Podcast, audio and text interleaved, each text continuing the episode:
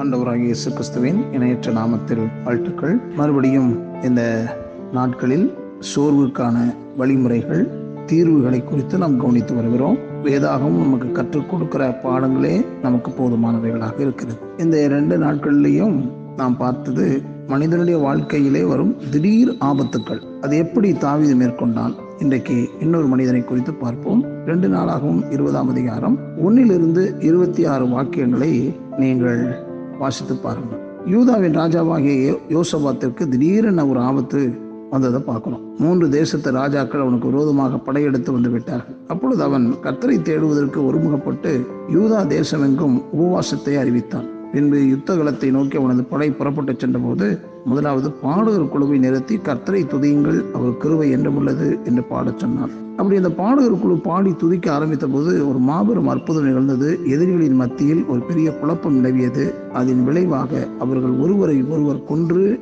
எல்லோரும் பிணமாக கிடந்தார் இந்த அற்புதம் எப்படி நடந்தது? வேதத்தை நாம் வாசிப்போமானால் இதற்கு மூன்று காரணங்கள் இருந்தன என்பதை விளங்கிக் கொள்ளலாம். இது திடீர்னு வந்து ஆபத்து என்று சொல்லலாம். அப்பொழுது யோசபாத் ராஜா ஆண்டவரை நோக்கி ஜெபிக்கிறான் உபவாசம் எடுக்கிறான் ஆண்டவரை துதிக்கிறான். மூன்று காரணங்களை நாம் கவனிக்கிறோம். ஆபத்தை சந்தித்த போது யோசபத் ராஜா ஆண்டவரை துதித்தார். அடுத்ததாக இந்த யோசபத் ராஜாவின் தலைமையில் நடந்த இன்னொரு வினோதமான காரியம் யுத்த களத்திற்கு படைகளோடு புறப்பட்டு போகும்போது ஆண்டவரை துதிக்கும் பாடகர் குழுவை முதலாவது அனுப்பினார். அவர்கள் ஆண்டவரை துதித்த போது ஒரு பெரிய வெற்றி கிடைத்தது. நாம் ஆண்டவரை துதிக்கும் போது நமது ஆபத்திலிருந்து ஆண்டவர் உதவி செய்கிறார் என்பதை நாம் கவனிக்க முடிகிறது. நாம் ஆபத்தின் அழுத்தத்திற்கு லக்காகி விடக்கூடாது திடீரென ஆபத்தான சூழ்நிலை உருவாக்கக்கூடும். நமக்கு அன்பானவர்கள் நமது மனைவி கணவன் பிள்ளை நெருங்கிய நண்பர் சில நேரங்களில் இது கேட்டுக்கொண்டிருக்கிற எத்தனையோ குடும்பங்களில் விபத்தில் சிக்கி மறிக்கவும் கூடும். வியாபாரத்தில் பல லட்சக்கணக்கான ரூபாய் நஷ்டம் ஏற்படக்கூடும். இவற்றை சமாளிக்க நாம் எப்பொழுதும் தயார் நிலையில்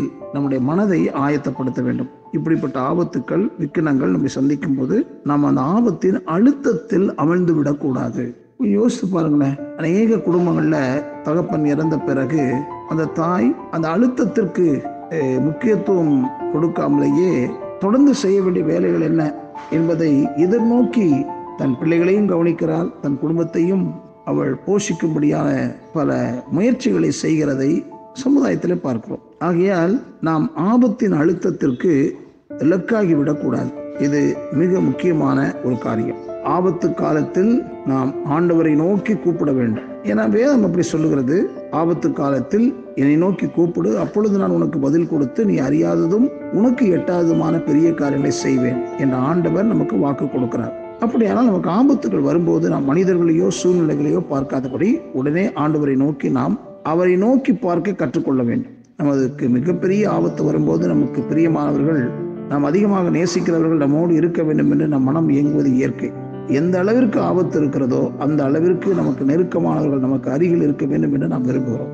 இந்த கொரோனா காலத்தில் நிறைய பேர் ஆஸ்பத்திரியில் அட்மிட் பண்ணும்போது கணவனோடு மனைவியோ மனைவியோடு கணவனோ பெற்றோரோட பிள்ளைகளோ பிள்ளைகளோடு பெற்றோரோ இருக்க முடியாத ஒரு சூழ்நிலை ஏற்பட்டது. அவர்கள் தன்னந்தனியாகத்தான் சந்தித்தார்கள். சில பேர் மீண்டு எழுந்து வந்தார்களே அதெல்லாம் யோசித்து பார்க்கணும். மிக முக்கியமான ஒன்று. இந்த கருத்தை நம்ம இன்னொரு கோணத்தில் நம்ம பார்ப்போம்னா நம்ம ஆபத்து வரும்போது யாருடைய உதவியை நாடுகிறோமோ அவர்கள் தான் நாம் அதிகமாக அன்பு பாசம் வைத்திருக்கிறோம் என்று பொருள். மற்ற எல்லாரையும் பார்க்கணும் ஆண்டவருமே நாம் அதிகமாக அன்பு நம்பிக்கையும் வைத்திருக்கிறோம் என்பது உண்மையானால் ஆபத்து வந்தவுடன் அவரைத்தான் நாம் நோக்கி பார்க்க வேண்டும். அதாவது நாம் விரும்புகிற மனிதர்கள் நம்ம கூட இருக்கட்டும் அப்படின்னு சொல்லுவோம். அதை காட்டிலும் நாம் விரும்புகிற மனிதர் ஆண்டவராச்சே. ஆண்டவர் எனக்கு துணையா இருக்கிறார். ஆண்டவர் என்னை பாதுகாப்பார். நான் அவர் மேல் நம்பிக்கை வைத்திருக்கிறேன். நான் ஒருபோதும் அசைக்கப்படுவதில்லை. சொல்லியிருக்கிறோமா? ஆபத்து வரும்போது நாம் செய்ய வேண்டியவர்கள் அவரை நோக்கி கூப்பிடுவதுதான்.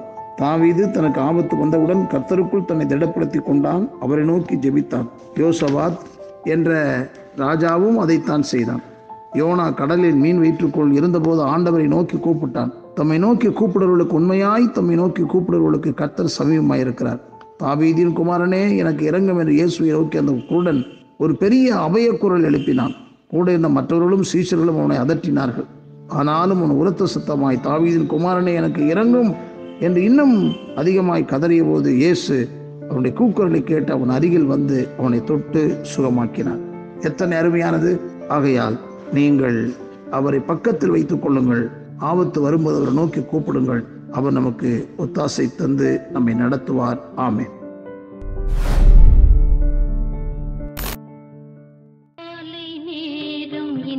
இன்ப ஜபத்தியானமே கருணை பொற்பாதம் காத்திருப்பேன்.